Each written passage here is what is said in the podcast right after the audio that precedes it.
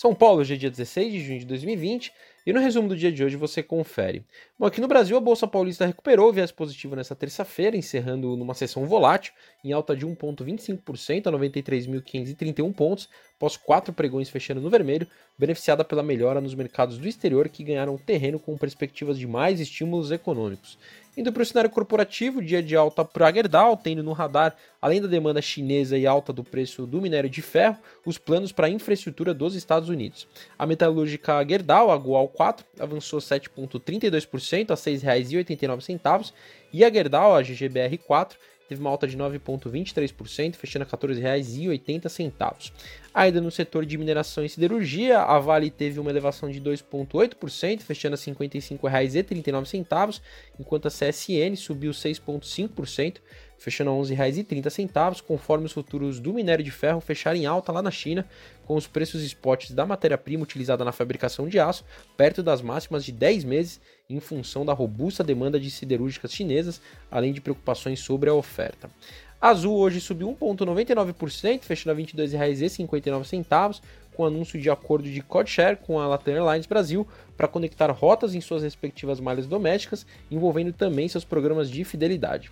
Já a Gol, por sua vez, fechou em queda de 1,79% a R$ 19,16, depois de afirmar que provavelmente receberá um alerta de seus auditores independentes de que há dúvida se a companhia sobreviverá à crise desencadeada pela pandemia de Covid-19. Ainda no setor de viagens, a CVC perdeu 3,33% a R$ 19,77. A Ultrapar, dona da Ultragás, perdeu 2,02% hoje a R$ 17,50, tendo no radar o pedido das distribuidoras de gás de um pacote de auxílio financeiro ao setor após a queda recorde na demanda por gás natural no Brasil em 2020 e de maior inadimplência dos consumidores do setor energético.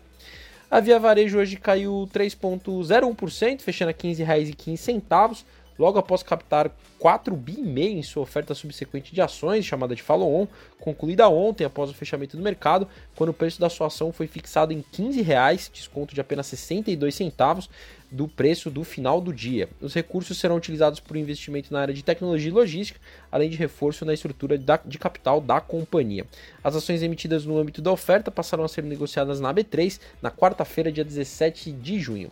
Indo para o exterior, Wall Street, apesar da volatilidade, permaneceu apoiado e fechou com ganhos enquanto investidores aplaudiam sinais de que a recuperação econômica está em andamento, mesmo com os casos de Covid-19 em algumas partes dos Estados Unidos continuando a subir. Já as ações europeias tiveram melhor dia em um mês após um rally global em resposta ao lançamento do programa de compra de títulos corporativos do Fed e refletiram a redução das preocupações em relação a uma segunda onda global de infecções por Covid. O índice FTS Eurofirst 300 subiu 2,89%, enquanto o índice PAN europeu ganhou 2,9%. Na China, os principais índices acionários fecharam em alta, com o um sentimento impulsionado pela confiança na capacidade de Pequim de controlar o ressurgimento de casos de coronavírus e expectativas sobre os laços bilaterais com os Estados Unidos. O índice CSI 300, que reúne as maiores companhias listadas em Xangai e Shenzhen, subiu 1,51%, enquanto o índice de Xangai teve uma alta de 1,44%.